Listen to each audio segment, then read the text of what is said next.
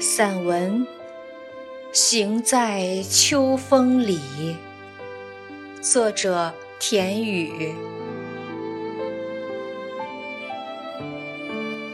水绕着山转，路顺着溪行，车子在弯弯曲曲的山路上疾驰。眺望远处，山重水复，路好像到了尽头，待到近前，豁然开朗，真是柳暗花明又一村。时值晚秋，山色凝重，山体一处褐红，一处暗黄，嵌在暗绿的色调中，参差错落，斑斑驳驳。远远望去，俨然朦胧中正在盛开的繁花，把大山装扮得分外好看。路边或山脚下的房屋，在大山的映衬下显得静美和谐。刚刚过午，阳光就被大山挡住，沟谷里霎时变得昏暗。离开故乡三十多年了，这次回来是看望何老师的。辛苦一生的老师，直到退休仍住在老家的大山里。我读书时，除了班主任，有三位老师教过我，他们对我都特别好，何老师是其中一位。现在住在乡下的只他一人了。他是民办老师，教画画，教我时四十多岁，说话很有意思，小孩子都很喜欢他。他说话总是扮一夸张的手势，他眼神灵动，声调忽高忽低，或缓或急，这些比上课的内容更有趣。因缘际会，我和何老师就这样结下深深的师生情。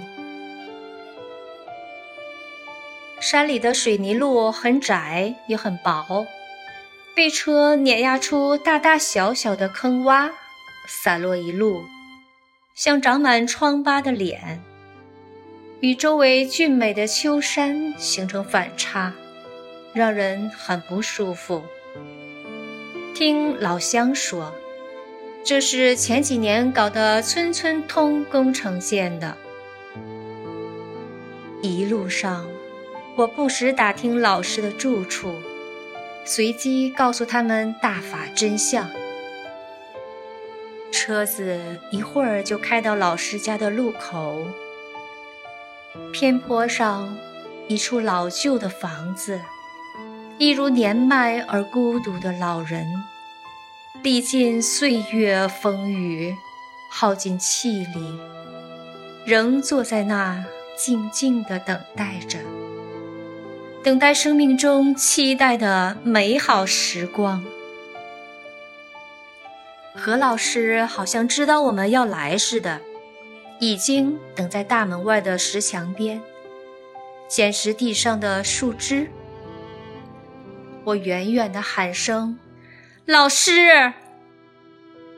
他看着我，打个眼罩，看样子没认出来。我走进老师，握着老师的手：“你是……”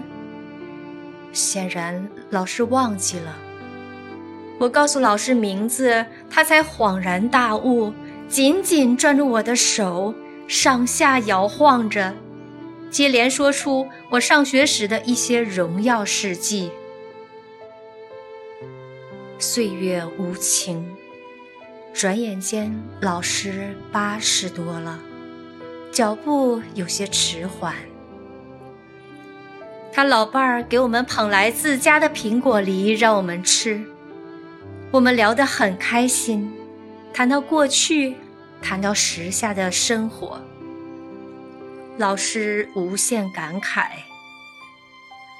世道变了，现在老百姓都在搂宝，当官的都在搂钱，都搂疯了，哪有干正事儿的？我问老师是否听过三退保平安的话，老师摇摇头，我就给老师讲了大法真相，为什么要三退。老师毫不犹豫地说，退退，共产党到气数了。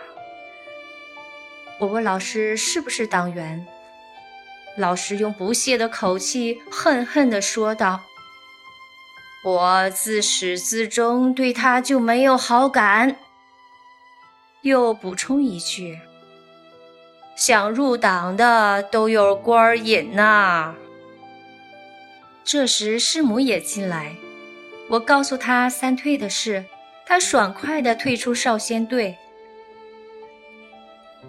我问老师，村里怎么没见几个人？老师叹道，嗨，没几户喽，都走喽。你们来的时候没看到吗？一户户都锁的门，出去打工的打工，上城里给儿子看孩子的看孩子。老师告诉我，原来村里五六十户，现在一半都不到。等到这茬老家伙完了，这里就彻底没人了。我惊讶这惊人的没落和萧条。我们在电视上却无从看到这种景象啊！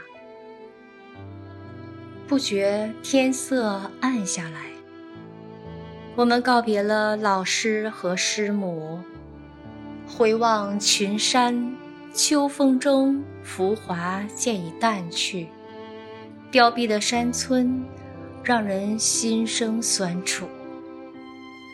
我心里不禁画出一个大大的问号，这就是我们成天歌唱的在希望的田野上的家乡。